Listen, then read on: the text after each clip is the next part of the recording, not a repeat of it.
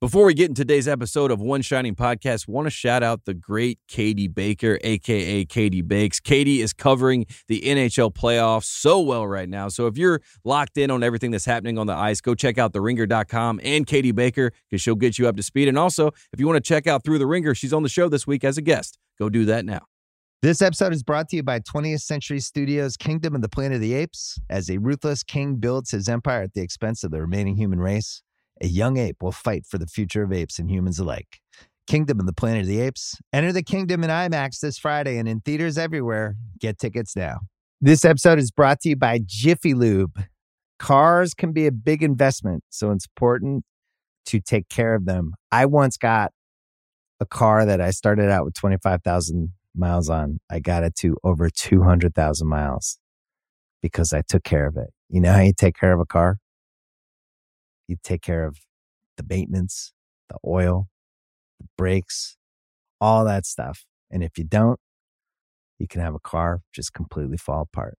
When your car needs maintenance, head to Jiffy Lube. They provide automotive excellence at speed. Get your oil change, brakes checked, tons of other multi care services. It's all done by expertly trained technicians who actually care about taking care of you and your car. Jiffy Lube, car more. To find coupons and start an instant online estimate, visit jiffylube.com.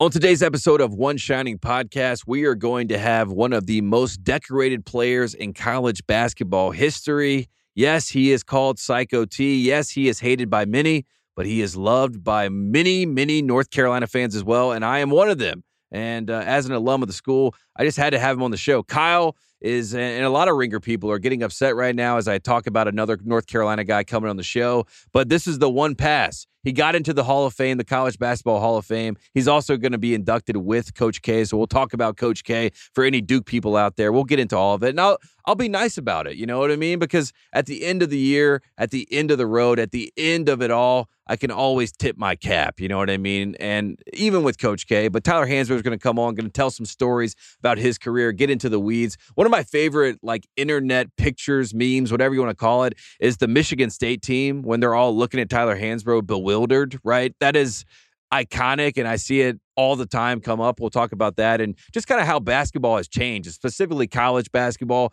coaching, how that has impacted at the NBA and the college level. A great conversation. I also want to talk about the NBA draft lottery that we saw last night in Chicago. It was a fascinating television experience, a lot of hyperbole, a lot of excitement. Uh, for Hornets fans, we almost got it. You know what I mean? Another one, number two again, Alonzo Mourning, Emeka Okafor, Michael Kidd Gilchrist. You see the pattern. You know what's going to happen. Um, but yeah, we'll get into all that. Going to be a jam packed show. Kyle, anything else before we get into this? My voice is back and my tab is open. But first, Woody Durham. He takes the timeout.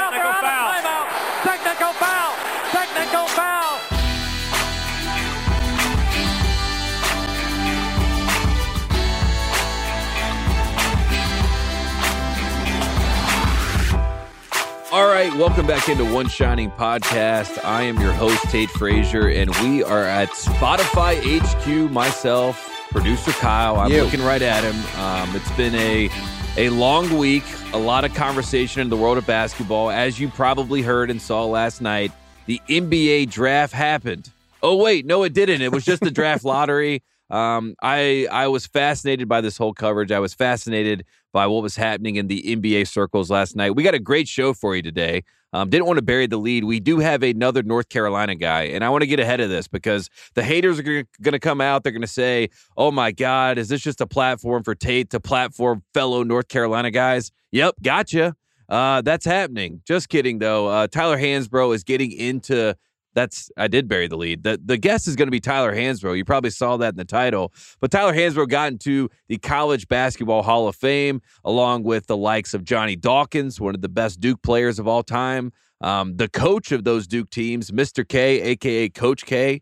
Um, he's going to get in there. We'll talk about those two guys as well. And then someone that's a little bit near and dear to my heart that people may not know, Tom Konchalski um, who is one of the greatest scouts in the history of basketball, was very influential in the game, and he's a guy who helped run the five star basketball camp. So I got to talk to to Mr. Konchalski uh, a few times a few years ago before he passed away, and he was one of the best basketball minds I ever spoke to. He still had notes from players. Like you would ask him about Dominique Wilkins, right? And he would say, Oh, yeah. And he'd pull out a notepad and he'd have 1977 notes on Dominique Wilkins. I mean, it, it was unbelievable. Um, he was a human encyclopedia of basketball. So just a uh, someone that I love to see recognized and honored in the game. And if you wonder how Duke became such a recruiting juggernaut, you have to point to five star and you have to point to Tom Konchalski because Tom Konchalski loved Mike Krzyzewski. He, uh, you know, and so did Garfinkel, who ran the five star camp. And you know, there were players like Grant Hill, right, that went to five star and they said, I don't know what school I want to go to. I may want to go to, you know, a smaller school like a George Washington. And those two guys said, son you're one of the best players we've ever seen, and you should, you know, think about going to a school like Duke. And uh, the rest is history. Grant Hill went to Duke, won two national championships, and Tom Konchalski, one of the people that was influential in that happening. So we'll talk about all that. But but first, I want to talk about the draft lottery because this thing opened up, Kyle, uh, hyperbole from the start. This is I, have never seen anything like it, and I've seen Hubert Davis talk about players that you know, like D'Marco Dunn and Dontrez Styles. He said they're going to be players that are going to change the program. They're both now in the transfer portal, so um, I've seen hyperbole before at high levels, but the way that this opened up last night was quote the way the ball bounces tonight changes everything um, everything in the world of basketball and then woj who is someone that I have uh, been fascinated by in the media space. He gets on the air. He says this is the most consequential night in the history of the NBA. He said that Victor Wembanyama is the best player, will be the best player by his third season in the league.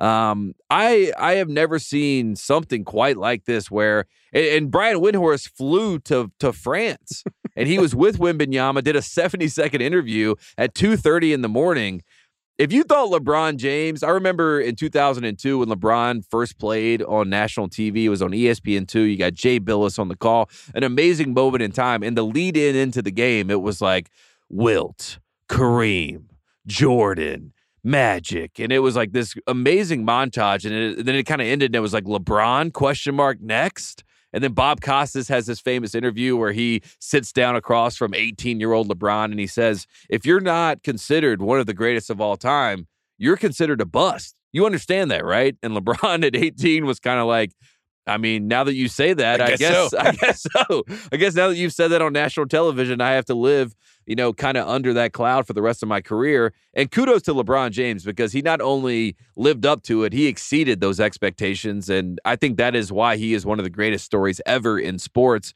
one of the greatest prospects, if not the greatest po- prospects in sports.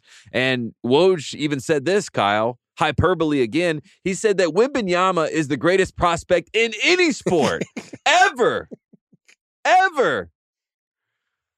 I don't want to yell, but um, I watched this last night. I was a little shocked. I was a little shook, but I did enjoy um, the representatives that they had there for the draft. Shout out to Ben Wallace. Ben Wallace is someone that, if you enjoy just hard nosed, tough basketball, you have to love Ben Wallace and that 2004 Pistons team. They still are one of my favorite starting fives ever. I mean, just think about it. Chauncey Big Shot Billups, Rip Hamilton running around screens, Tayshaun Prince, Rasheed Wallace, one of the greatest trades we've ever seen in a season. Um, and then, of course, Ben Wallace there at the five, Defensive Player of the Year. I thought Detroit was destined to get the number one pick. I really did. I, th- I thought it made too much sense on paper. You have Cade Cunningham, you have Jaden Ivey, you got Beef Stew already there, so Wimby doesn't have to play the five. I was excited. I was fired up. Um, but then things happen, right? Uh, the the powers that be, the ping pong balls, they start to roll, and we get down to the final situation, the final four, and my Charlotte Hornets made the cut. And I don't hope is a dangerous thing. We've known this since Shawshank came out a long time ago. It's a very, very dangerous thing. But when they cut to commercial break, and I'm sitting there, there's four picks, it's the final four. For whatever reason, I start doing the math and I'm thinking to myself, okay, well, the Hornets are about to sell. We know how this works in pro sports when new ownership comes in. Sometimes, wink, wink, things happen that are in their favor. Um, the only thing that was holding me back from the Hornets being the number one pick was Mark Williams. I'm like, Mark Williams does not give off walk up and celebrate being the number one pick, aka the guy that's going to take your job. I didn't I didn't like that aspect of it, but I did buy in. I put my heart out there and immediately my heart was ripped out yet again. The first time it happened was in 2004, 2005. Um, or the 2004 draft with Emeka Okafor uh, with UConn, who ended up going number two to the then Charlotte Bobcats. Um, Dwight Howard obviously goes first there. 2012, we remember Anthony Davis. All signs point to the Hornets or the Bobcats at the time were going to get the pick. The Hornets of New Orleans ended up getting the pick. Michael Kidd Gilchrist, the worst number two pick in history, ends up going to the Hornets. And here we are again. The Hornets get the number two pick. There is only one victor, though, as Woj told us. There is only one victor ever. He is the he is one of one. He is one of them one. Some may say he will be him. Um, but now the Hornets have the situation where they get a guy, maybe in Brandon Miller. I don't think that's going to happen. I think it's going to be a Scoot Henderson pick. But um, all that to say, I'm excited for the Hornets. But it was in our face the entire time that the only way to salvage and save the legacy of Gregg Popovich was to get him Victor Wembanyama. And it turns out that Victor Wembanyama loves the Spurs. They, there's pictures coming out now where he's wearing a Tony Parker Spurs jersey. Um, we saw the video afterwards where when the Houston Rockets got the fourth pick, Victor Wembanyama basically looked at his team and gave like a fist pump. So I'm sure Houston fans will love that. Um, which is a nice little Texas rivalry that's building right there. Um, you also got Luka in Texas with Dallas, so you got Wimby in one zone, you got Luka in the other. Obviously, the NBA fans that love these international players, they're going to be going crazy about this. I'm a Luka guy. I'm a Wimby guy. Who will be the best player in three years? Woj said it's going to be Wimby, um, better than everybody in the league. One other word of the draft that I want to point out that I've seen everywhere, and shout out to KOC and Kyle Mann and all the draft nicks out there, twitchy.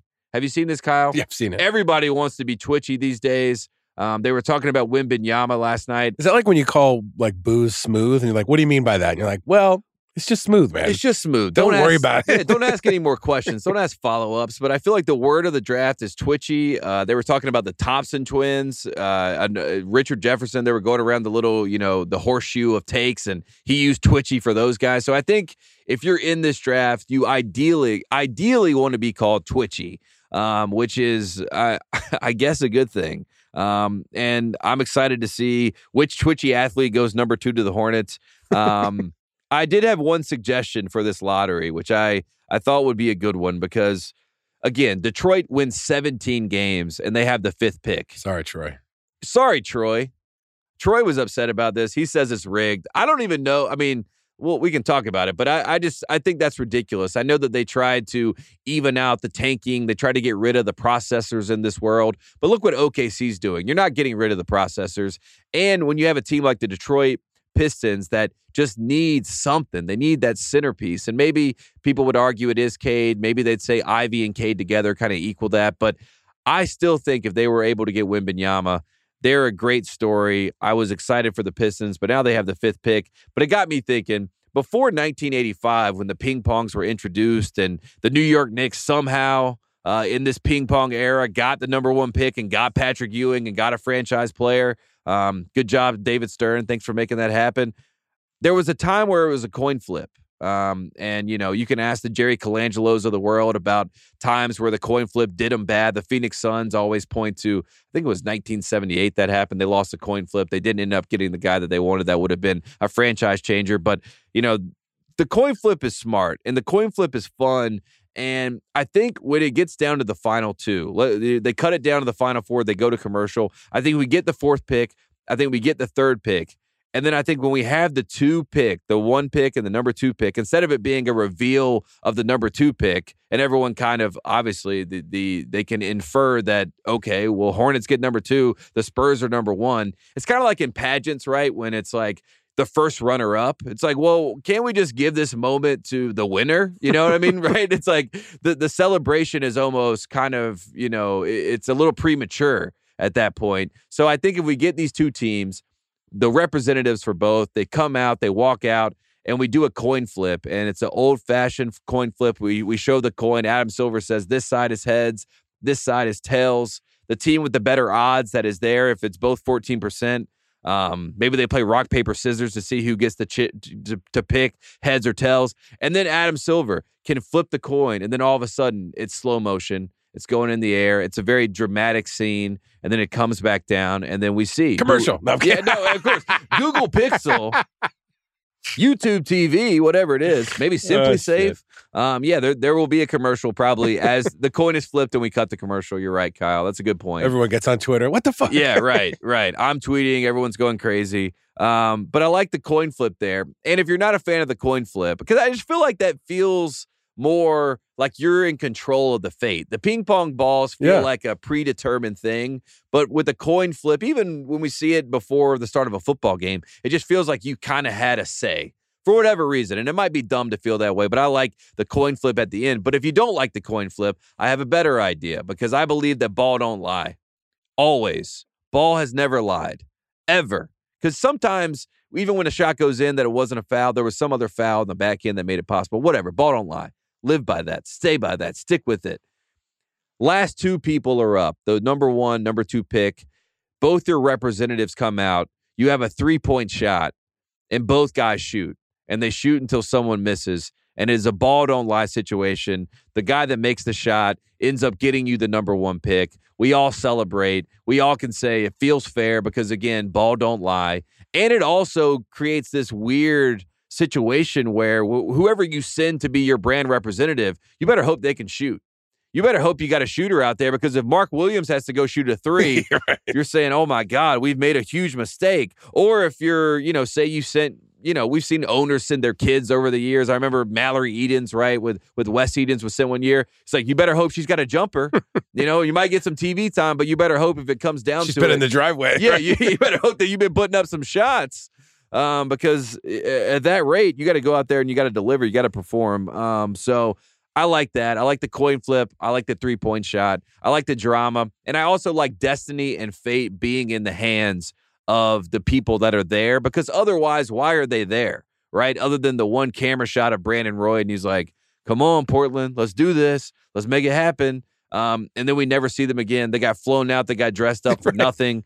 But if you think that you have to flip a coin or take a shot, also it changes your attire. There was a lot of like nothing expressions too. It's like you do know, like I know you're, I know you got the 15th pick and you're expecting to be a little higher, or you know you got like the 12th pick, Right. you know, expecting to be a little higher, but like the camera's on you now. Like you are gonna pick with the 12th pick unless you trade it. Like would it kill you to smile? It was just like, like he just got a 70 on a test and he's just like, mm. Yeah, and and they're always looking off camera at somebody. I feel like they're seems looking at strange. Woj. They're like, "Are you kidding me? Like, what what is going on?" Or looking at Adam Silver. or whoever's giving them the cue to like get off stage or something. It's like, which way am I walking? Like, get me out of here. And also, I mean, shout out to Adam Silver. I, I called him the good guy of the year here as I talked about flopping. He responded by hiring Coach K, but I did feel bad for him. Um, before all the lottery fun happened, Interview. this man had to go like on a 60 minute sit down. Crazy. It was crazy, and he was getting just grilled. And you know, obviously, the conversation was about Ja Morant. Um, you know, we could all go back and forth about how many games. I saw JJ Redick was going at Stephen A's neck about he. Stephen A said twenty five games, and JJ's like. It's 16 games. And I'm like, I'm like, aren't those the same thing? I mean, at this point, um, you know, Ja's already been suspended for eight games, but I just want to shout out Adam Silver because he does go and face the music. You know, for, you can complain about the other stuff about the basketball, and you know, I can complain about the flopping and things like that. But he goes and faces it head on, and maybe that's why people love him so much in the media. But Completely unfun right before the lottery fund. It though. was like, why did it have to be then? It- yeah, and even like before the before the lottery too, we talked about Brandon Miller with Woj, Right. and then yet again Woj, Mr. Hyperbole, is going on a whole rant about how great of a guy Brandon Miller is and how teams love him. I'm like, Woj, you can say teams are still considering him at number two, number three. You don't have to say he's a great guy and you love his character. But yeah, like you said, Kyle, what happened to fun?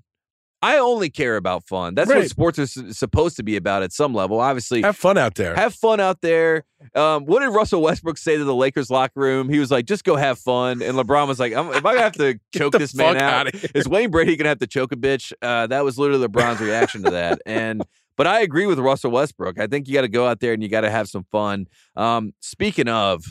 I want to just address this a little bit. Uh, last night, I went on the Bill Simmons podcast after the draft lottery. Shout out to the to the Pod Father himself. He asked me to come on the show. I was very excited. This is something that used to happen when I was a producer, like Kyle is now, where I'm just sitting there and Bill's like, I gotta have somebody to riff with. Um, let's just riff on whatever. I thought I was coming on the show, Kyle, for like 10 minutes, and Bill's gonna be like, All right, give us your Hornets take. Did they take Scoot? Did they take Brandon Miller? And I'm like, I don't know. I don't think he could take Miller because of Miles Bridges. I like Scoot's game. I think he and LaMelo can coexist and, you know, wrap it up. We're done there. This was a 50 minute podcast. And uh, as it kept wearing on and as more fake trades kept coming at me, I uh, I, I was just lost in the sauce. I, I was having moments where I'm like, what is what am I even talking about? Shout out about? to Cerruti for eating innings there. yeah, Cerruti came on with me because I think he could see it in my eyes. Because I was like, okay, are, are we done with the Hornet segment? I kept, I thought we were like the wrap it up box, but no, we were doing a full podcast. Um, and shout out to BS because it's always fun. It's always a good time. We talked about some great scenarios. I still like the idea Steph Curry for Lamelo. Um, I know that came out. I don't even know where that came out of. Uh, out of left field, maybe even out of the stadium. You but, just um, reached in that empty bucket. Right. As you were like, we got What does Bill want to hear? Steph Curry to Charlotte. Let, let's go ahead and play that one. Let's hit, let's play the hits here. the gaslight was on it. You're Yeah. just like, we just got to get up this hill, man. I, That's- I was uh, I, I didn't even have the draft um, like like picks in front of me. Um, so I I don't know. I just wanted to point that out. Shout out to Bill Simmons. Thanks for having me on the show. I will be better. I told Kyle this. It was like you go and you think you're just going to go shoot around in an open gym, but then when you get there, it's like a bunch of guys that played D3, D2, D1 basketball, but they're like in their young, you know, early 30s and they're like, we're going to run. And you're like, we're going to run. Oh, we're just shooting around here. Um, so I got a full game in. I was huffing and puffing. I was uh, I was trying to gather my thoughts. It, wa- it was still a great time though. And if you haven't listened, go listen under that guys. Um, Not my fault. not my fault. Yeah, this is uh, a plaus- My favorite ability is deniability, um, and this is plausible deniability. I didn't expect this. Um, I did have fun. Shout out to Cerruti. Cerruti, by the way.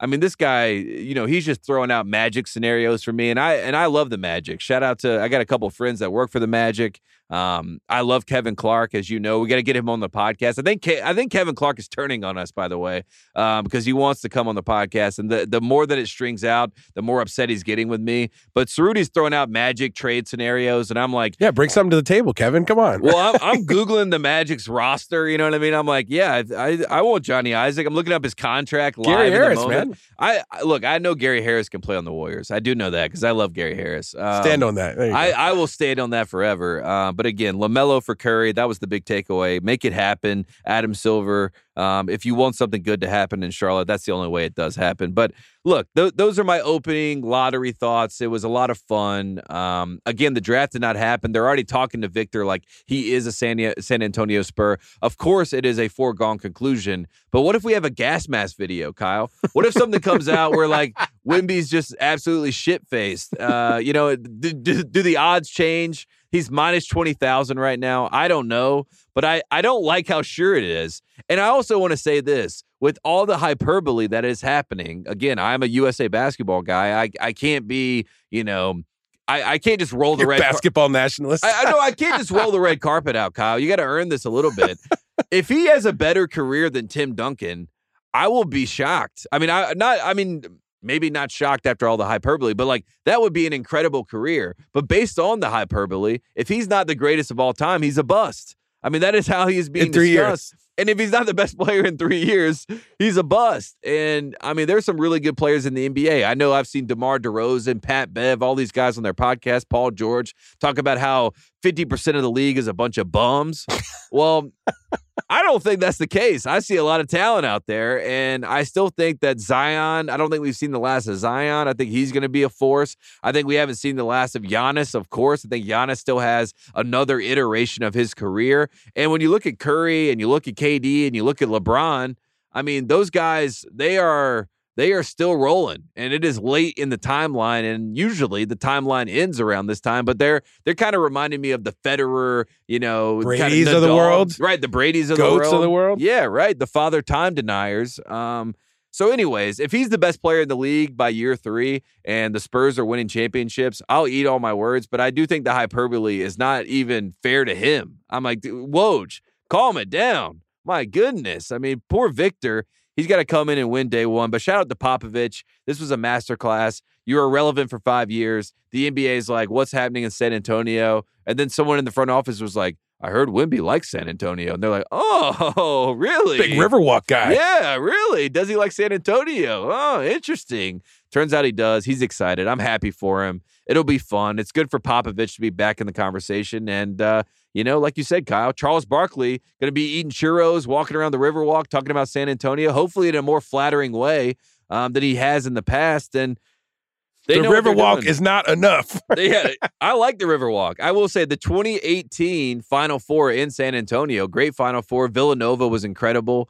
Um, in that Final Four, Michigan was a fun run to the Final Four. Swaggy Poole, that was the the invention of Swaggy Poole. He's turning more into Swaggy P uh, as the years wane on, which is helping with the nickname, which is nice. But um, yeah, shout out to San Antonio. Happy for them. Um, and now coming up because uh, you know we got to talk about college basketball. That was enough NBA draft jargon, Nonsense. yeah, nonsense, whatever you want to call it. Uh, but we got our guy, a new Hall of Fame inductee. Mr. Tyler Hansbrough, um, the most decorated North Carolina player ever. We're going to talk about, um, you know, JJ Redick's senior night. We're going to talk about winning the 2009 national championship. I'm basically going to play the IMDb game that Bill used to play with the celebrities, but I'm going to do it with highlights in his basketball career and just run through them with him. Tyler's a great guy. He has uh, done a live show with us before, so we're big fans and uh, appreciate him coming on the show. So now, coming up, Tyler Hansbrough. This episode is brought to you by Jiffy Lube. Cars can be a big investment, so it's important to take care of them. I once got a car that I started out with 25,000 miles on. I got it to over 200,000 miles because I took care of it. You know how you take care of a car? You take care of the maintenance, the oil, the brakes, all that stuff. And if you don't, you can have a car just completely fall apart. When your car needs maintenance, head to Jiffy Lube. They provide automotive excellence at speed.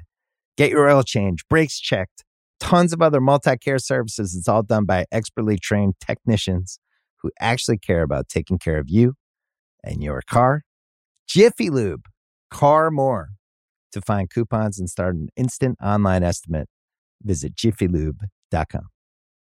All right, joining us now is one of my favorite players in college basketball history and the most decorated North Carolina Tar Heel ever. He is about to be inducted into the College Basketball Hall of Fame. He's a 2009 national champion. We can get into all the accolades later, but of course, his name is Tyler Hansbrough. Tyler, thanks so much for coming on the show, man. Hey, Tate, glad to be here, man. Uh, thank you. And uh, yeah, I appreciate it. Yeah, I got to ask because I, I, saw the headline. It was Tyler Hansbrough is going to be in this Hall of Fame class. And obviously, you get all the flashbacks. That was a very pivotal time in my life. But just for you, when you get that phone call and you kind of get told that you're going to be in the Hall of Fame, obviously, you're still a young guy. How did that feel to get this honor so early in your life?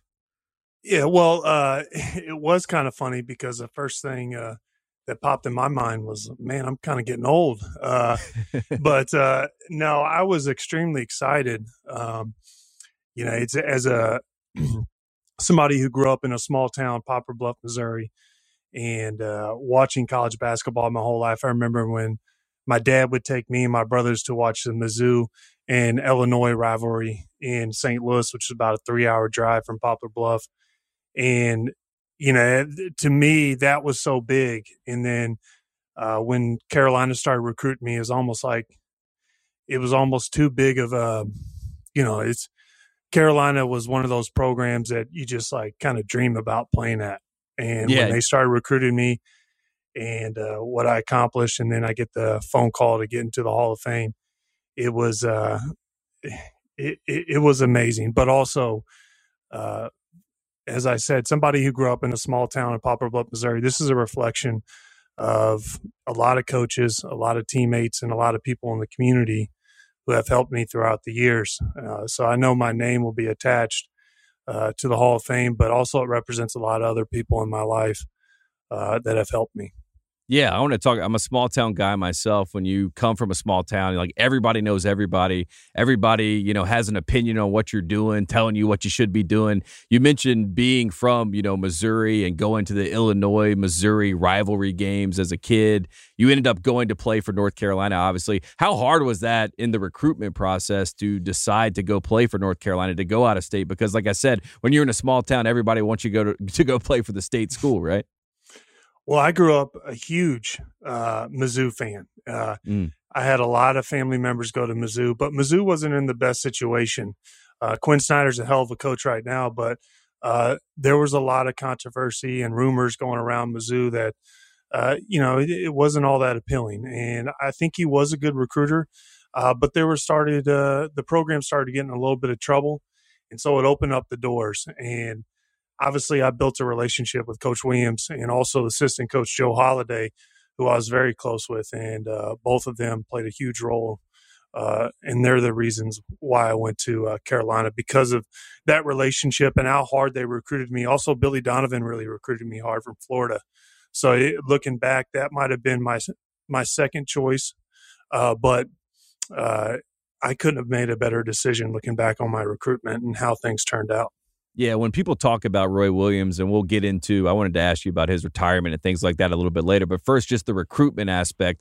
Um, you know, Coach Williams is one of those guys where we all know the story about him recruiting Michael Jordan. I think, um, you know, one of the most fascinating stories I ever heard about that was that Michael's dad actually uh, built a stove, a wood stove, um, for Coach Williams that that he took and put in his house, and it was a Jordan stove, which is, uh, you know, I think that's one of one. Um, but he, you know, was known for being a recruiter. He is known for, you know, creating those relationships, having those relationships. What was it like specifically for you when you first met Coach Williams and how did that all kind of play out where you fell in love with him and Carolina? Man, Coach Williams, he was just he was a very honest person that felt genuine. And I'm not saying other coaches weren't honest or genuine, but there was a side that I felt like I could relate to somebody who worked really hard and somebody who uh, you could see there wasn't any you know, big entourage. Uh, he he would come to watch my games with his uh, wife Wanda, and to me that was, you know, that was that was something that you know from a a guy who's um, I consider myself a family person. That was that was really cool to see. But also, this is kind of corny looking back in uh, looking back on my recruitment. Is he would send me these note cards and he would send them to me quite often. And it got to the point where I was like, man, I wonder if somebody else is writing these notes for uh, Coach Williams and he's just signing them or sending them to me or whatever. And if anybody knows Coach Williams, he has like perfect cursive handwriting. I mean, it's right. it's on point. And uh, I knew right then he'd been he'd been writing me all those cards, the thought of the day, all that stuff. And we used to take some of those note cards and uh, you know, we'd put them on the refrigerator every once in a while because, you know, they, they were the thought of the day. If you've ever been to Carolina practice, you have the offensive thought, the defensive thought, and then you have thought of the day. And there are all these different sayings that Coach Williams likes and uh, a little bit of motivate, motivating as well. And so we used to put that on the refrigerator because I, I really liked him. And uh, he, I mean, he, he worked hard and uh, I really respected that, but also the genuineness and building a relationship and talking with him. And also Coach Holladay, uh, who's one of the best people I've ever met in my life. We had a great relationship. He was always calling and checking on me and he had a great sense of humor and uh, he could make me laugh. And so I really liked that. And, um, you know, that, that's how it worked out. Yeah, and Coach Smith was famous for the thought of the day. If you talk to players from the 80s or the 90s, you know, they'll still remember the sayings that they were yelling out in practice randomly. You know what I mean? That's just kind of like mm-hmm. a thing that was trickling down um, in the world of Carolina basketball. I do want to flip back to the Hall of Fame because I kind of buried the lead a little bit because when you look at this induction class and you look at the headlines, all the headlines, they lead with this, Tyler, which as a Carolina guy, I get a little upset, but they say Mike Krzyzewski headlines the 2023 Hall of Fame class. And I would like them to flip that and say Tyler Han- Hansbrough, the greatest player of the 21st century, headlines the class. Um, you know, how funny is that, or how ironic, or how whatever to have Coach K in the same Hall of Fame class as you? Uh, man, I hope they can fit me in. Uh, no, uh, hey, it is funny. I know there's been a lot of jokes, and I've I've gone back and forth with it, and I think they're funny. Uh, but in all honesty, and putting jokes aside, I mean, he's from Chicago. Um, I think. But uh, yes, yeah, he's from Chicago, so uh, he's local. But you know, I do expect him to have a huge following, and it is kind of different from a player's aspect and a coach's aspect getting into the Hall of Fame, because I do think that uh, coaches may impact a lot more, uh, you know, people than you know maybe players do, from a from a sense of like you know building character and having a huge influence on somebody's life, but.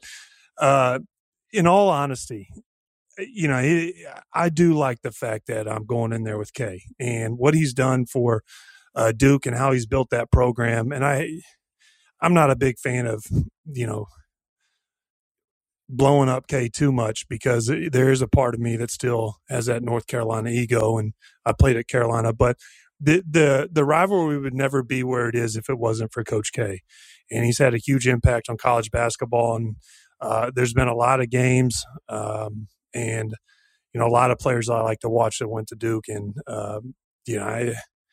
In a weird way, yeah, I do like that I'm going in with K, and uh, you know it's an honor.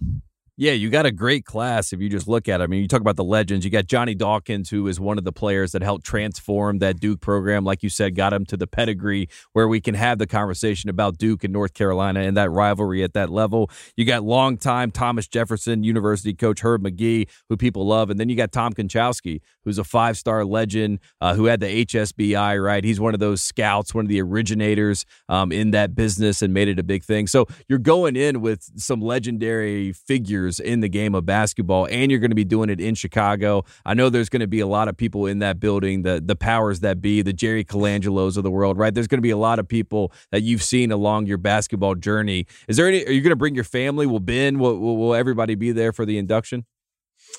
Yeah, I hope so. Uh, I'm gonna have a lot of good teammates. You know, uh, Bobby Frasor's local too, so yeah, uh, hopefully he can make some time, come on out. Uh, yeah, I'm gonna have all my close uh, friends and family. I've already told everybody, hey, uh, come on, come on over to Chicago. I'll try and get you guys some tickets. I know Kay's getting inducted too, so hopefully they'll leave us some. Uh, and uh, yeah, I'm gonna have a lot of teammates and hopefully a lot of coaches and a lot of people in my life there. It's gonna it's gonna be a big time night, and there's a lot of great people going in. Yeah, it's going to be great. And I will say this I'll, say it on the record. And I told Bobby Frasor this uh, when he was at our live show a, a, few years back. But whenever people get confused about me in the Carolina, you know, world, I try to tell them that uh, if they just think I'm Bobby Frasor, that's a win. You know what I mean? A national champion, uh, a guy who did a lot of things, a lot of accomplishments there. And Bobby said he was okay with that. So he would let that slide. So, uh, you know, sometimes the Fraziers got to stick together out here, Tyler. So I make that, I make that happen as much as possible. Uh, you mentioned coaching um, earlier, and this is something I wanted to get in with you because I, I feel like this is a big conversation at the NBA level and at the college level. We'll start at the college level. When you were playing, like you said, it was all about the coaches, right? If we have a promo for any tournament, at like a Maui Invitational, for example, it's you know Roy Williams, Coach K, Bill Self, right? This is the way that it's built. Jay Wright. It's all about the coaches. And now, as NIL and things are kind of to shift, it feels like it's more player first, as we see in the NBA. But how important are the coaches in college? And then we'll get into the NBA side and how that changes from your opinion. You know, I think it's a huge deal. And that is an interesting aspect that you brought up because, uh, you know, in some way I talked about this on my podcast is the one thing I don't like about the NIL is I don't feel like coaches can really uh, push guys or get on guys like they used to. And mm. I think a lot of young guys need that criticism. They need to go through those tough practices and they need to go run a lot. They need to uh, know when they make mistakes. And I don't like the thought that coaches are nervous about getting on players and trying to teach them things uh, because they're going to get upset. The players might get upset and then just hit the portal. That's the one thing I don't like about the portal is it gives uh, people an excuse and you know they're not to me, if you bring the same mindset to a different program and have the same results, how many times are you going to hit the portal before you look in the mirror and understand, hey, I'm not doing things right. I need to change. It's not all these coaches. And, you know, if it wasn't for Coach Williams pushing me, uh, you know, the the 33 is a conditioning test, that wasn't all that appealing. That was that was a beast. And looking back, I mean, those things made us better. And, you know, I, I just the one thing I don't well, there's there's a lot of things, but I don't like the aspect of NIL that coaches aren't as tough as they used to be uh, because they're they're scared about kids leaving. And I, I do think that a lot of these coaches, like, could you imagine, uh, you know, if Bobby Knight was coaching uh, NIL? I was thinking about the other day. Would would his style kind of go over today? Uh, he's a great coach. There's a lot of great coaches out there that, you know, I was thinking about. You know, what what would NIL do? How would they impact this coach? Uh, but eh, to me, the great ones always kind of adapt, and I can't stress how how important it is for a young player uh, to have a great coach and somebody who's experienced, somebody who also, uh, you know, will push them to be a better person and player. I think that's super important, especially in college. Yeah, and in college, we obviously have these names, like I mentioned before, and you always see kind of these rumors that happen in the offseason with the NBA, right? I remember 2004, there was a big kind of hoopla about, you know, the Lakers were looking to hire potentially Mike Krzyzewski. And, you know, I remember Roy one time had an interview with an NBA franchise, right? And then Jay Wright, he's kind of meddled in that territory. Rick Pitino goes to the Celtics, right? And then comes back to college basketball. We've seen coaches in college make that jump to the NBA, but now it feels like almost two different sports. When you talk about the coaches that are in college and the coaches that are in the NBA, how different and, and and is it even likely now that we'll see guys make that jump? It used to be something that was possible, but it feels now like it's a totally different game. It's totally different. And the, if I look across the college uh, basketball landscape and look at the coaches, the only coach who I think would probably leave for them maybe Calipari. Uh, mm-hmm. When I look at it, because uh, he, you know, he, it just seems like he might be more of a NBA, uh, you know, type of coach. But the, the game is so different at the NBA level, and also, you know, I would speculate maybe that might be just a little bit of a recruiting tactic. Uh, you know, if you get buzz around a college coach, uh, you know, not taking the Lakers job uh, and staying at, let's just say, one of these big time programs, there's something to be said about that. From the outside, looks like, man, this guy is loyal. Uh, we know he's not going anywhere. Uh, they just offered him a huge deal, but in reality, the NBA game is so different. You look at the turnover in these coaches, just, you know, just this offseason, they fired Doc Rivers, they fired Nick Nurse, uh, Monty Williams is out now. Uh, you know, Budenholzer at uh, Milwaukee's out. You know, these coaches in the NBA, they don't they don't stay at programs long. And that's the other thing I'm starting to realize in college. They're starting to have some turnover, kind of like the NBA. Uh, but it it takes a while to turn over a college basketball program. If you go from if you take a program uh, that's not doing well and you walk in there with a good coach, I don't care who it is, Pitino, Pitino's going to have success. Pretty, not everyone's Rick Pitino, but you take right. a coach and it's going to take them a while to turn over a program. At the NBA, you're expected, you know, if you're the next 76ers coach, you're expected to go and win a, maybe a title next year. Uh, you know, so it's it's just a totally different aspect, and it's more business at the NBA level. Yeah, and you mentioned uh, the 76ers job, and I have to mention a guy who is now the favorite to get that job, and he's a guy that you played against in college. We'll talk about his senior night a little bit because that's one of my favorite memories. But JJ Redick is the favorite right now to be the 76ers head coach. I'm not sure he's going to take that job. He's got a really popular podcast, got a you know a nice spot at ESPN right now. But how how much does that kind of exemplify what we're talking about? That we're in a world where you know you they're just going to bring in someone like JJ Redick because he probably handles the personalities of the players better than say a coach that's been coaching for 20 30 years something like that. Well yeah that is a good aspect. And also there's a little bit of of me who who thinks maybe that some of these GMs uh, if they get a young guy they don't have to pay him a lot and they can have more uh, pull or more say uh, you know if you bring in pull or say what the GM wants the coach to do. So I think the GM it gives them more power if they have an inexperienced coach or a young guy because they feel like they can influence them. If you bring in a coach uh, like Mike D'Antoni and you have a GM, do you think he's going to listen to the GM? No. He's had experience. He knows what how to win, what to win. There's not going to be a lot of influence I think the GM's going to have on a veteran coach who's had a lot of success. So I think there's an aspect uh, to having a young coach that a lot of people don't think about.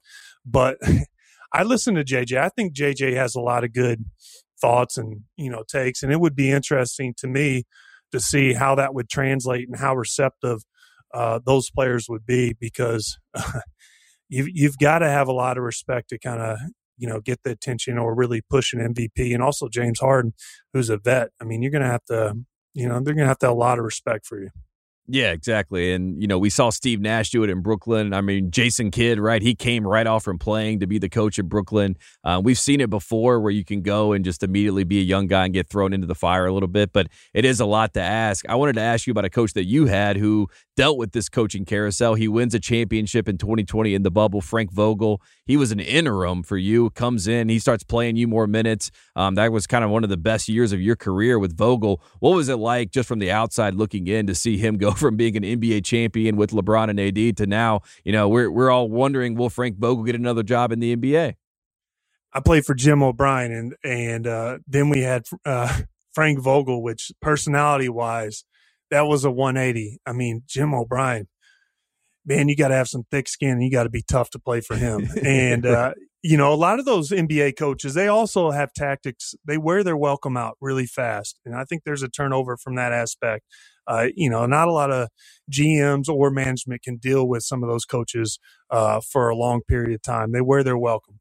Uh, but Vogel, I mean, he is he is a positive coach. He gives his players a ton of confidence, a ton of freedom, and he is a hard worker too. I mean, he um, he really changed our mindset when I was with Indiana. Uh, he came in and and you saw it right away. I mean, O'Brien wasn't playing Paul George. Paul George was sitting on the bench. And then Vogel went from literally working us out individually to being the head coach. And then, you know, they fired O'Brien, I think, uh, you know, it was right around the All Star, I don't know, maybe the All Star break or something, whatever. Yeah, somewhere around there. Yeah. Yeah. And then he comes in, he's like, You're starting, blah, blah, blah, changes everything, changes our mentality and uh, we are fired up and uh, we kind of built momentum off of that we had a pretty good team back looking back we had uh, paul george roy hibbert lance stephenson david west was an underrated uh, power forward i mean he was if you watch our games he was kind of the go-to guy even though paul george was really making a name for himself and kind of broke out in that, that time uh, david west was a more experienced vet and uh, yeah, it was. Uh, he gave a lot of people or a lot of players confidence. Yeah, absolutely. I want to run through just some of the highlights in your your career because you have a very fascinating and decorated career. As I said, you know, a lot of people when they talk about North Carolina, they talk about the best player, and you know, we all go to Michael Jordan. Everyone says Michael Jordan, but when you look at the accolades of what you did in college, you had a better career than Michael Jordan. Obviously, you're there for four years, but you know, you're a four team first team All American. That doesn't happen often. You're the uh, ACC all time leading scorer. You break JJ Redick's record. Um, that doesn't happen often. Uh, you had the rebounding record until Armando Bacot, who's currently on the UNC UNC team, broke your record this year. That was great. You were at the game and kind of passed the torch to him. That was cool to see. But I wanted to start your freshman year because this is the game where I think um, fans of the sport of college basketball got you got their attention. They're like North Carolina comes off a national championship in 2005.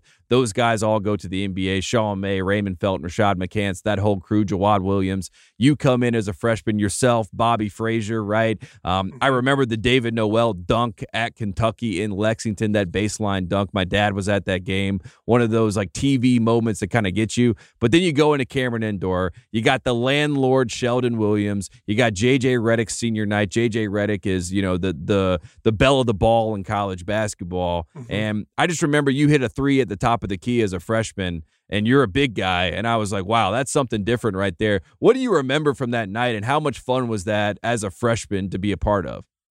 That was probably my favorite win at carolina and, and uh, you know winning the championship in detroit was that was special but that was you know that was a different win for a lot of different reasons but if i were to pick one win that i really enjoyed it was our freshman year at cameron. Uh, that whole year you know, we had a tough squad and we had a lot of guys uh, who fought and we had a lot of grinders. Wes Miller, uh, Frasor, you know, we had a lot of players, Ginyard, uh, but uh, we weren't really expected to do much uh, that mm-hmm. year. A lot of people didn't even think we'd make the tournament. And so we kind of had a chip on our shoulder. And, and if you remember how good Duke was, JJ Redick, I mean, he lit us up in the Dean Dome, I think, for 38. Uh, the we so prior uh, to the first Duke game in the Smith Center, he lit us up for 38. And so uh, we had some, you know, we were ready to go when we went to Cameron. And just getting that win uh, because of that mentality and what a lot of people thought we were expected to do and go and beat the top dogs who a lot of people predicted to win that year, especially arguably the best player in college basketball, JJ Sheldon was up there to go get that dub in Cameron, that was huge for us. Gave us a ton of confidence, and it was also big for you know us freshmen. It was first time playing in Cameron. It was a really cool experience, and uh, I remember the top of the key three because I think Frasor might have passed it to me, and I remember yeah. him clapping, trying to get it back. And uh, I remember as soon as he's going to pass it to me, I was like, I'm going to let this thing fly. And uh, because I knew Sheldon wasn't really expecting it, uh, and uh, sure enough, luckily it went in. But uh, th- that was a great shot, great win for uh, for us. My favorite win, and then getting into the locker room celebrating, and then obviously going rushing back to Chapel Hill uh, to party with all your you know classmates and uh, you know go, going through the bars and you know high fiving everybody and watching everybody doing stupid things. That was special. Did uh, JJ or Sheldon or Kay or Cameron Crazy say anything to you during that game where you were just like, "This is uh, welcome to the rivalry moment," almost? no, there was no smack talking. I mean, it was pretty quiet. I would have heard them. So, uh, no, there wasn't a lot said there yeah, and then you go four and zero, oh, um, and I think you are the kryptonite to the Cameron Crazies. I don't know what it is. I don't know if they um, were just thrown off by you, but you never lost in Cameron Indoor. Um, what, what, does that mean something to you? I know it gets thrown out a bunch when we talk about the rivalry, but that was that was a pretty impressive feat in general.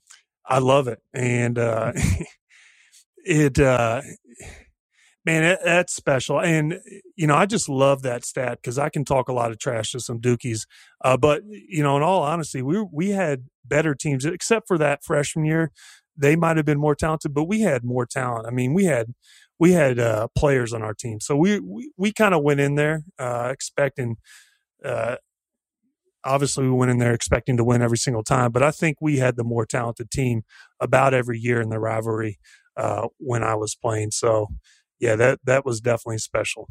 Yeah, one of the uh, what if sliding doors moments. Um, you know, I was lucky enough to be with Bill during the Kevin Durant Warriors times. We were doing podcasts with him, and I went to one of his houses, and he is playing 2K, or he's playing like a NCAA modified 2K, but he was playing with North Carolina, and of course that got my attention, and I asked him about it, and he talked about his recruitment, um, you know, to North Carolina, how much interest he had in North Carolina. North Carolina ends up getting Brandon Wright, and Brandon Wright was amazing, a one and done guy for the Tar Heels. But how much do you remember? Remember like that time where that class was kind of being constructed when you talk about Ty Lawson and Wayne Ellington and Brandon Wright. Um, and how much do you keep an eye on that when you're actually on the team and getting prepared for the next year, coming off such a great freshman year?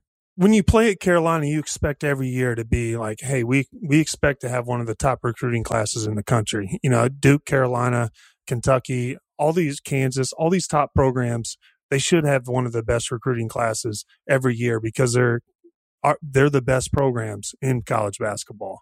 Uh, so I I expected us to have some talent coming in, but I didn't I didn't know how talented you know like Ty Lawson. Ty Lawson was a hell of a player, and he had a huge impact.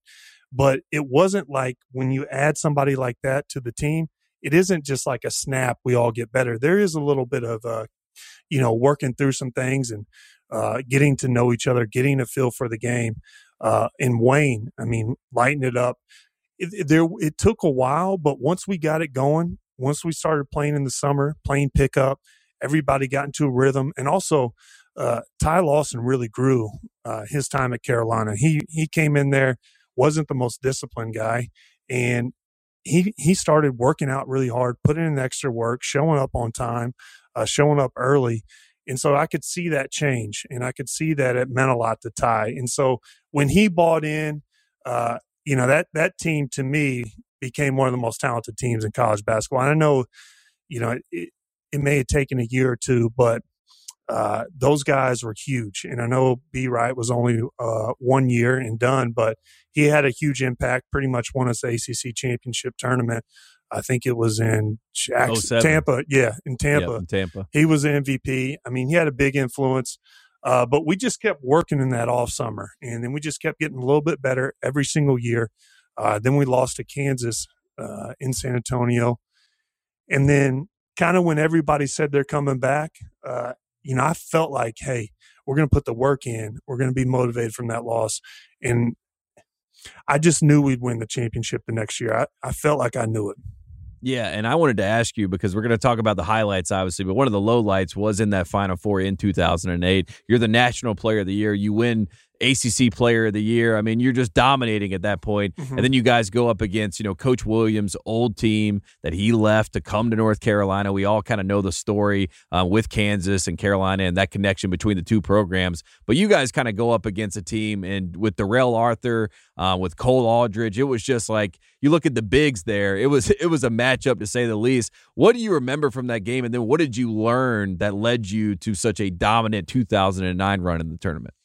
Yeah, so I remember um, I felt like we might have been a little content uh, to get to the Final Four. And also, I felt like our mentality was like, "Hey, we're just going to win it because we're better." Uh, and we walked out there and we got uh, we got smacked. And the only thing that I can compare it to is we took a haymaker and we never really recovered. Uh, and we we got close. I think DG had a shot at the top of the key to kind of tie it or maybe take the lead, whatever. But by that point, we were just exhausted. We had put our we had dug a hole so big that we just couldn't get out of it. And uh, you know, we ran out of energy. Um, even if we were a better team, they came out and had a better game. Bill Selsa, he's a hell of a coach. Um, and uh, it was a tough loss. And the reason I say that is because Coach Williams came from Kansas and there was a lot of things said and there's a lot of emotions involved. And we wanted to win uh, for him. Uh, but uh, that's not the way it worked out. And I felt like that loss really gave us a mindset for the next year. Uh, because the next year we weren't just happy to get to the final four. We wanted to win the thing. We didn't just, you know, we had that mindset, okay, you know, kind of we got to win this thing. We're not just going to be happy getting to the final four. Uh, and I really felt like guys worked harder in the off season, and uh, we know it was tough on coach to lose to Kansas. Uh, so we took that uh, next year, and when we did get to the final four, you know, we, we're a little more focused in uh, 09.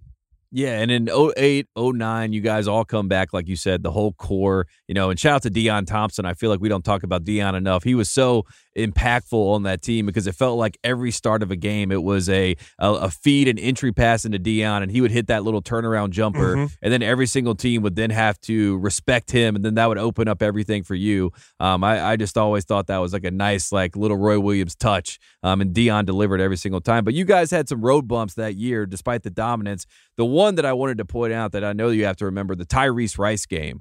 46 points. I was at that game. Um, what was that like witnessing that? That was the most points ever scored on North Carolina until Malik Monk had 47 in 2017. but what what was that like witnessing as you're the number one team in the country, you're dominating oh, everybody, then one guy wins the game by himself? Uh, what's a video game where the guy? I mean, it's an old school where the ball's on fire and everywhere you shoot it. NBA uh, Jam, yeah, yeah, NBA Jam. Is like something like that. And uh, yeah, I mean, Tyrese Rice was a hell of a player, and also I played against him in China, and uh, I mean, he was talented. I mean, he got hot, and uh, we were, you know, the number one team in the country, or you know, picked to picked to win it all. So we, he was motivated, and he just got too he got too hot, and um, we couldn't cool him down. Uh, as the game went on, it just seemed like everything he threw up, it was going in, and uh, I remember looking at the bench, and I remember that loss. And I, I remember looking at Coach Williams and I was like, oh man, he's been a, next practice is going to be tough.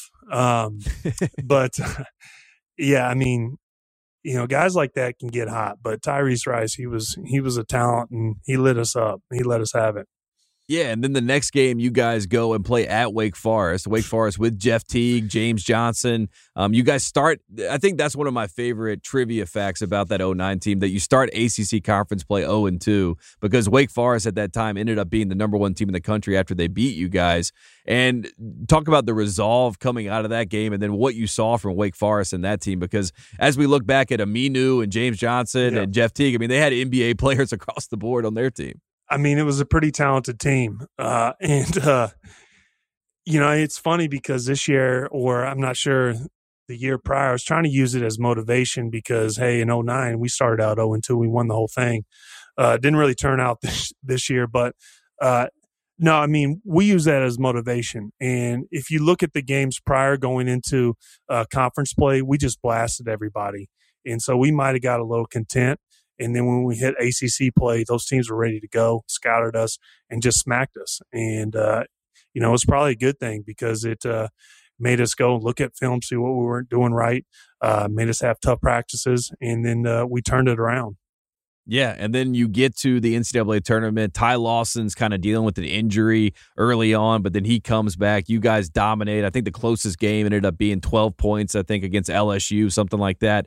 And then you get to the national championship game. We have the whole, you know, crisis with, you know, um, you know, Detroit is all going under, and you have Michigan State and Tom Izzo, and it felt like America expected kind of almost like a Rudy moment or a miracle moment where Michigan State's going to come out, they're going to beat you guys, and it's one of my favorite pictures that it, that gets circulated on Twitter and on the social media apps. But it's the Michigan State team, and they're looking at you as if you were Bigfoot. Um, and that was going into the national championship game. Do you remember that game? Do you remember that practice? Do you remember that moment? Because it's so funny. I remember that picture and I have no idea where that was taken. I don't know what I was doing. Actually, I think I was lost. And uh, I remember I took the I took a corner. I was like, "Oh, I know I'm not going the right way," so I just turned. Uh, but uh, no, I have no idea the story behind that picture. Uh, but I do know the picture you're talking about, and uh, I do remember the mentality around the national championship game because it was in Detroit. The economy was bad, car industry was going down, and you know they had everything going for them. Uh, but we smacked them, uh, you know, previously uh, in that year. We we smacked them early on. I think we might have smacked them in Detroit. I'm not really sure, but uh, we came out. We we let a haymaker on them, and I knew from the get we were going to win that one. Yeah, and then you end up winning the national championship by 17 points. At that point, did you feel like it was the the full culmination of everything you could accomplish? You were a senior. Um, you win a national championship on the way out. I mean, it was almost storybook. Did it did it hit yeah. you in the moment, and does it hit you now as you get inducted into the Hall of Fame? Um, I'm not sure it really has hit me. Um, because every year I expected to win a national championship, and uh, you know, I was disappointed at the end. And so when we finally won it my senior year, it was a different feeling. It was more honestly relief. I had put my, so much pressure on myself. I felt relieved uh, because I knew there wasn't going to be a next year, and it was my senior year. It was, in a way, it's kind of laugh, but it is a perfect way to go out. Uh, but uh, it was a relief, and I I do feel like Coach Williams pushed that team harder uh, my senior year than any year I was at Carolina because he felt, you know, I think that he felt like, hey, this team should win it and we are talented to win it. I'm going to do everything I can to put these guys in position to win. And I could feel that in practice. And uh, he was, I would say he got on me more my senior year than he did any other year. And so uh, after we won in Detroit, I had, uh, you know, pretty much everybody close in my life at the game. And so uh, I remember walking off the court, I was just relieved. And I kind of put a lot of pressure on myself to just live up to those goals and the expectations that I put on myself. It was just a big sigh of relief. Yeah, and the crazy part about you know that Final Four is that Wayne Ellington is the most outstanding player, even though you had yourself and Ty Lawson, who were the co ACC players of the year, right? I mean, that just yeah. kind of shows how deep that team was, and you had Danny Green, which gets me to the 2009 draft, which was um, you know, a crazy draft. The Timberwolves had four first round picks. They drafted three point guards. Then they drafted Wayne Ellington, another one of your teammates. You get drafted 13th right after the Charlotte Bobcats had the 12th pick, and they took Gerald Henderson right before you. Um, what did uh, what do you remember from the 09 draft, and how fun was it to have your teammates all kind of be there for that moment? Yeah, it was really cool. I remember Frasor was there, uh, a couple managers, and you know, I had everyone. I had my parents, my older brother, uh, yeah, it was a special moment for me um, to get picked, and also it was it was really cool because Larry Bird picked me, uh, small mm-hmm. town, uh, you know, basketball legend, and so uh, from that aspect, you know, I remember hugging my my family. Uh, Coach Williams was there, hugging him, and man, I had put so much work into that draft process, and I I saw my name from anywhere from like you know late first round to early lottery, and I felt like we had you know, the the draft workouts, I'd put myself in good position to get drafted right around the mid first round, maybe in the teens. Uh, and then I had an unbelievable workout actually for New Jersey. New Jersey had me in for two workouts, and I thought there's a chance I might go there. They took Terrence Williams, uh, and I actually worked out for them a couple days before the draft, which is uh, kind of rare. Uh, but uh, yeah, I was excited being at Indiana. You know, I'm I'm a Midwest guy from Missouri, so uh, kind of close, but not really. Uh, so it was really cool, and I was happy to be going to Indiana. Yeah. Do you have a Larry Bird story? Because I know, like you said, did, was Bird the one that called you and told you you were getting picked? No, I don't think Bird called me. I saw him uh, the next day when I flew to Indiana. Uh, I, I do. One of my favorite bird stories is uh, when he was a GM for the Pacers, he never missed a home practice. He was at every home practice when I was on the team. And one day he came into the locker room. He said, the, only, the reason I come to these practice, I want you guys to know that I'm working and I'm here every single day and I see what you guys are doing. I don't want you ever to think that I'm not working. And that's one of my favorite stories uh, because I never saw that from any other GM. And uh, uh, I really respected that because I could Mm. Yeah, I love Larry Bird. We all love Larry Bird here at the Ringer, and if you don't, I don't think you can work here. So I think that's just one of the rules. Um, one last thing before I let you go, because I have to ask this. I didn't want to get into it from the start because look, people get upset. We're both North Carolina guys. We don't want to fall too much over North Carolina, but 2022 in New Orleans, Final Four, the first time North Carolina and Duke meet in the Final Four. It's Coach K's last game. It's a part of his whole year long Nike farewell tour. North Carolina had beaten them in Durham. They avoided them in the ACC tournament. Virginia Tech upsets North Carolina. And then we have this showdown. It felt like David, Goliath, or whatever kind of, you know, it just felt biblical. Um, it was Uh-huh. at such a, a extreme level. What was it like to experience that? I was in the building as well. I've never I've never felt so much energy in a building for a game. It was euphoric. And uh, I, I just, I mean, you couldn't have built a better circumstances around that whole thing. And as a Carolina fan, you couldn't have, you know, built a, a better ending to his career. But uh, I remember, I just, I remember when we smacked him in Cameron, and I thought that was special because K was leaving Cameron, his last game he'll ever coach, uh, at Duke on an L. And so I, I was like, hey, we got a, a lot of bragging rights there. We can talk a lot of smack with that. Uh, I'm not sure we can top it. And then somehow we meet him in the Final Four. I don't, I don't know how it happened. Uh, it is amazing. And the first time we ever play him in the tournament, we smack him. Uh, I celebrated hard, and I felt like I just won a national. Ch- I probably celebrated hard, harder after we beat Duke at the Final Four in New Orleans than I did in Detroit. Uh, I'm just, I love that, and I was happy for uh, Coach Davis as well. His first year, uh, what a special year! Uh, but uh, that was a great win for the Tar Heels. That's that's one of my all time favorite dubs. Yeah, it was the best because like people just kept hanging out in the building. Like nobody wanted to leave. Obviously, the Duke fans are already gone. Coach K is on the back of his golf cart, but the rest of us, we were all celebrating and going crazy. And I did want to point out Ryan Kelly, a, a Duke guy, did come up to me uh, in the concourse and congratulated. And in that moment right there, it kind of felt like you know, we we like you said, we we kind of have to you know joke about it and rib each other and and go at each other because that's the expectation of this rivalry. But it is like Duke's kind of our asshole, you know, they're our Stifler, and it's like we get to make the jokes, you don't get to make the jokes, the rest of you. So um, it was special to have like our kind of local rivalry on this national stage where everyone could enjoy it. Jim Nantz could be a part of it, and um, I don't know if I'll, ever top that feeling uh, when it comes to sports because I've never hugged that many strangers in my life, Tyler. there was high fives going around everywhere. It was amazing. And the funny thing is, is because Duke was so excited to play us. They felt like they were just going to destroy us. They, they felt like they were more talented. They're like, hey, you guys don't want to see us again. Kind of that attitude. And, Yeah, you know, we are just, all right, we'll see what happens. And then boom, it was great. it was perfect because as I was walking to the arena, some Duke fan yelled at me, uh, "Hey, can Armando Bacot read?" Um, and I was walking there, and when he said that, I was like, that was probably the worst karma play in history, especially when you think about the history of the J.R. Reid comments and Coach Smith and all that sort of stuff. And then when I went into the building, I almost had a piece about me. Of course, I had my mom, my brother, two North Carolina alums there with me, so that helped a little bit. But uh, a great moment in time. Um, Tyler, thanks so much for coming on the show, man. Thanks for sharing some of your stories. Again, the podcast is Sleep Hawk Worldwide. Anything else you want to plug before we let you get out of here? That's it. I appreciate it, Tate. Glad to come on here with you.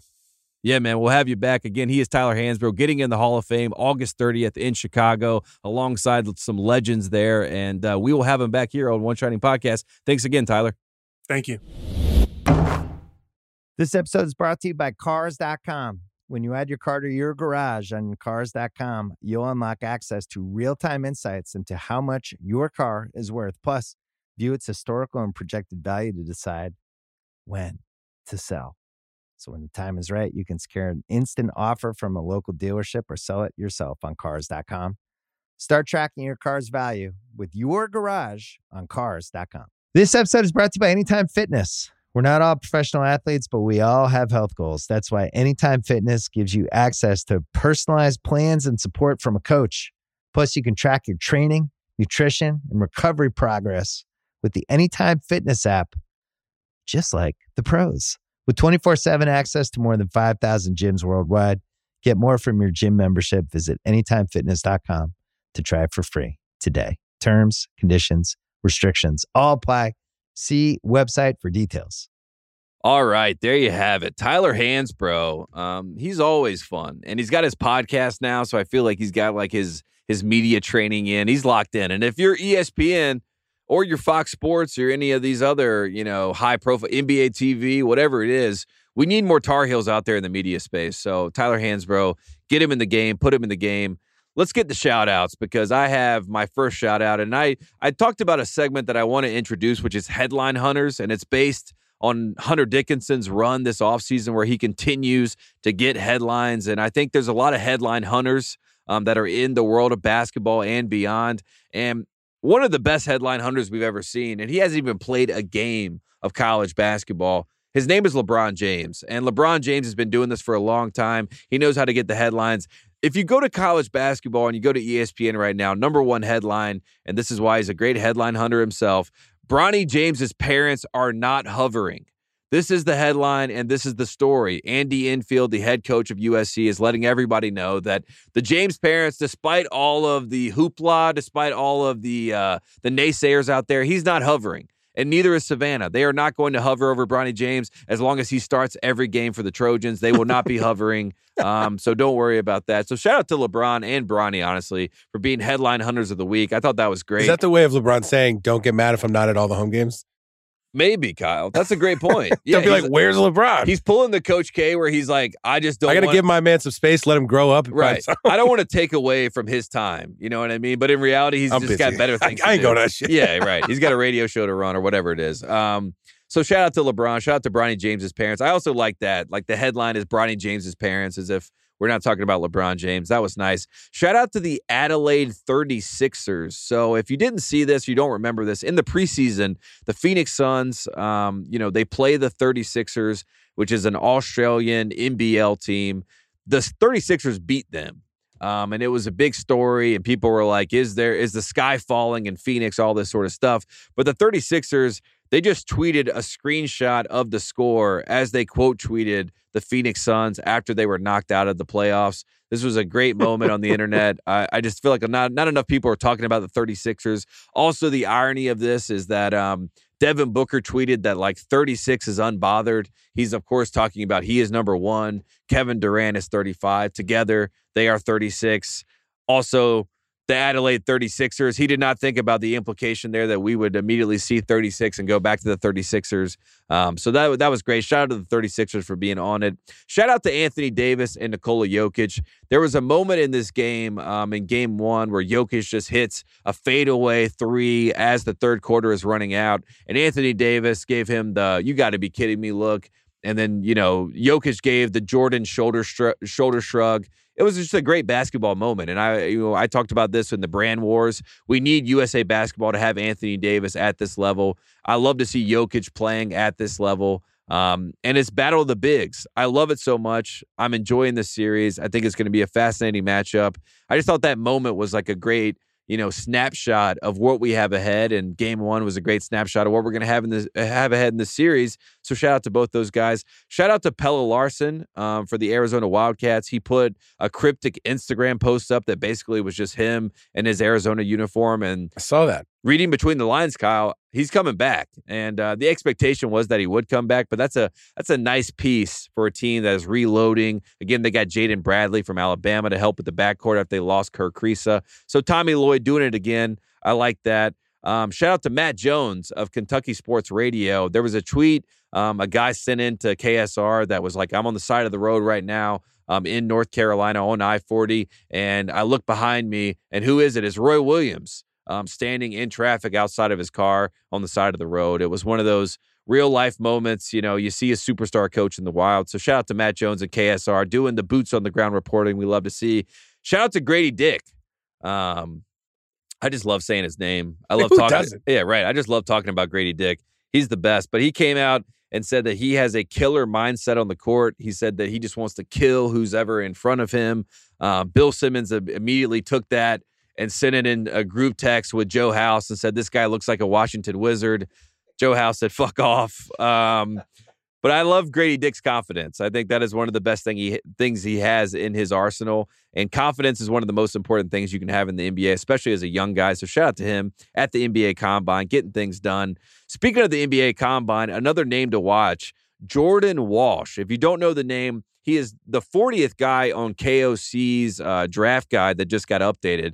But Jordan Walsh is one of my favorite defenders in college basketball. He's a freshman that plays older than he is. I think he has great natural instincts. I just think he's a great player. I think he's some guy that you can you know, if you were in the playoffs tomorrow, kind of like how Christian Braun is with the Denver Nuggets, this guy could play on your team and make winning plays, not shoot you out of game out of a game, not do dumb stuff. So Jordan Walsh is apparently leaning more into swimming in the NBA waters. Right now, he's just testing the waters. But um, every time that I've been looking at combine notes, I see Jordan Walsh's name flashing up, and I just want to say I think Jordan Walsh is going to be a steal.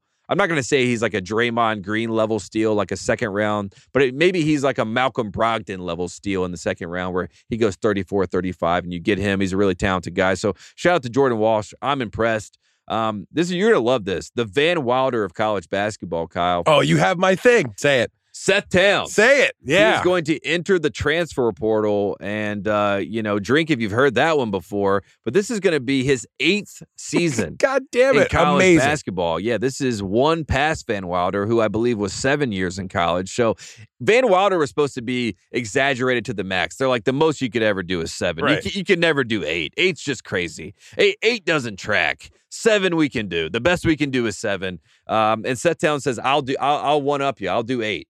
So there you have it. Seth Towns. What did you think when you saw that story, Kyle? I just saw it a couple minutes ago, but I was like, oh, he's not going to have this one.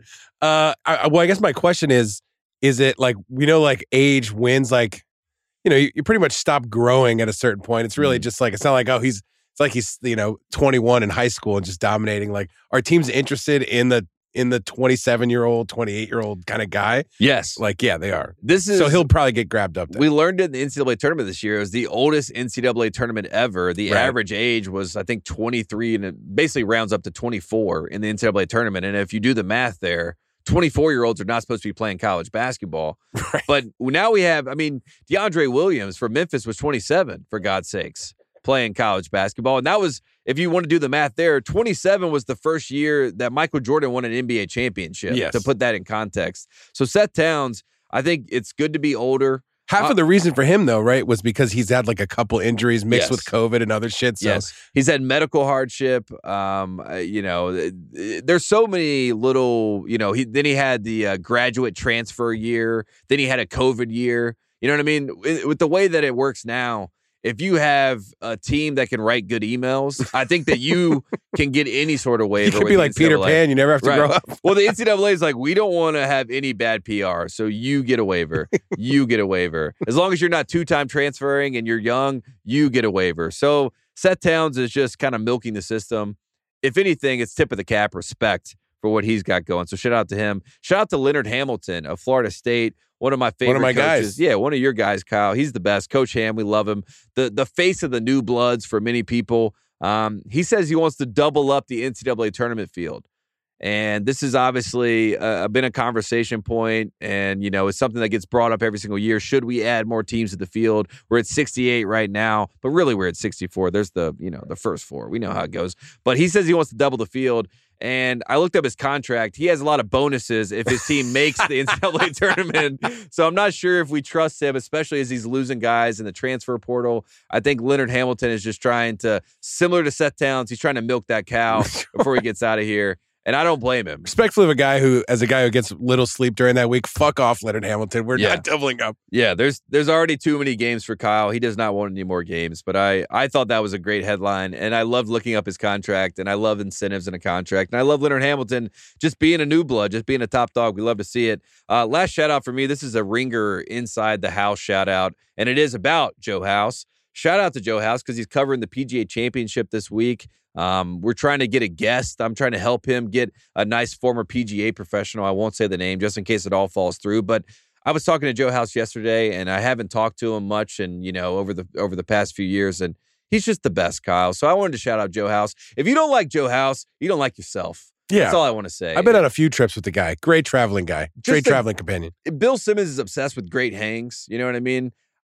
Joe House is just a great hang, both on the mic and off the mic. And, uh, you know, I just feel like he deserves his flowers as we're sitting here in front of a microphone and uh, dealt with him yesterday, despite the Grady Dick text that Bill sent, which I'm sure he didn't like that. Bill wrote me into it like it was my idea. It was not my idea. But Joe House and the Washington Wizards, you deserve better. Trade Bradley Beal. I'm sure I talked about that on Bill's podcast. I don't know what I talked about at this point, but, uh, you know, all good things. Any more shout outs for you, Kyle, before we get out of here? Yeah, I'd like to shout out the listeners in advance. Uh, Brian Curtis wandered over this morning, and Mm. I always get excited when I see Brian Curtis. He's just, you know, I love listening to him. And he pretty much threatened to take away Tate's capital J. Right. If we don't balance this out, we've had a couple Duke guys in a row. Granted, you know, you would take that's a good, they're good guess. You would take them. So um, we were trying to figure out like what would be would be a fun, appropriate Duke uh, person to have on. So you can just go ahead and hit up uh, at One Shining Pod just so we don't have to rack our brains. It makes Tate physically ill thinking about it, and I don't really know what uh, what names to pull out of that hat. So um, it'd be great if you could hit us with that. Shout out to you in advance. And then the last one, this is just a piece of news.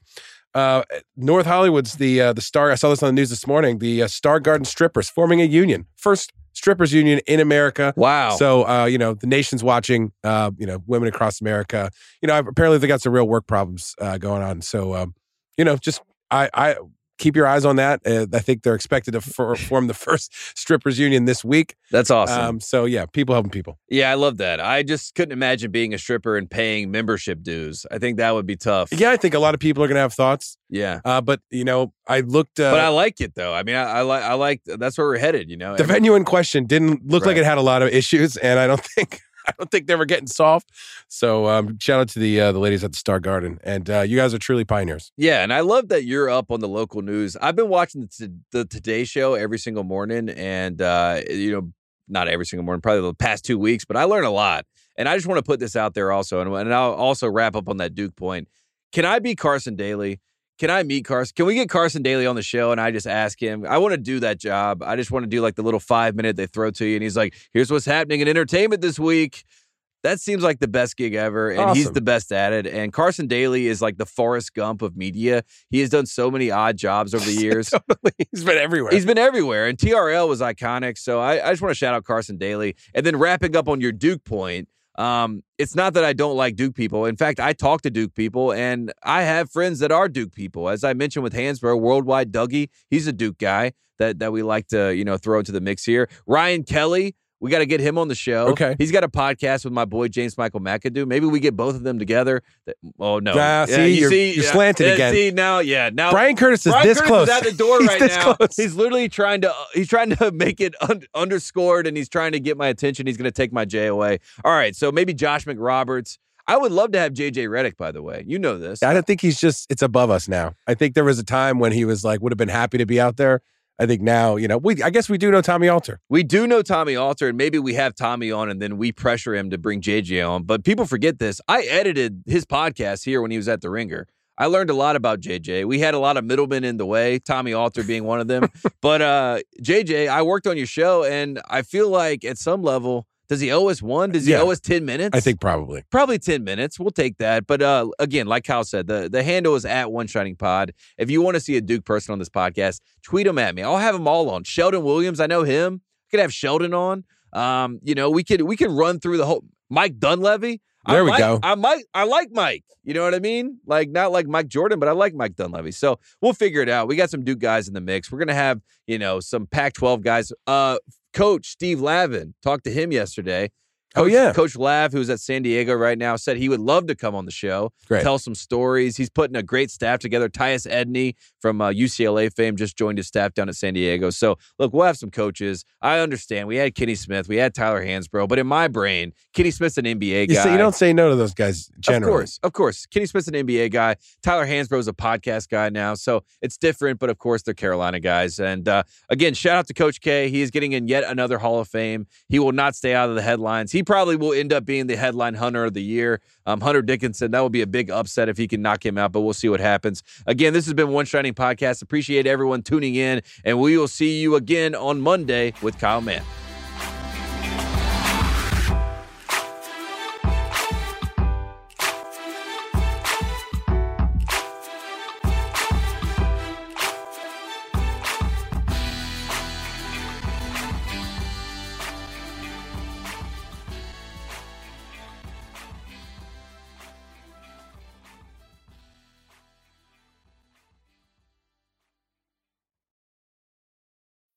This episode is brought to you by State Farm.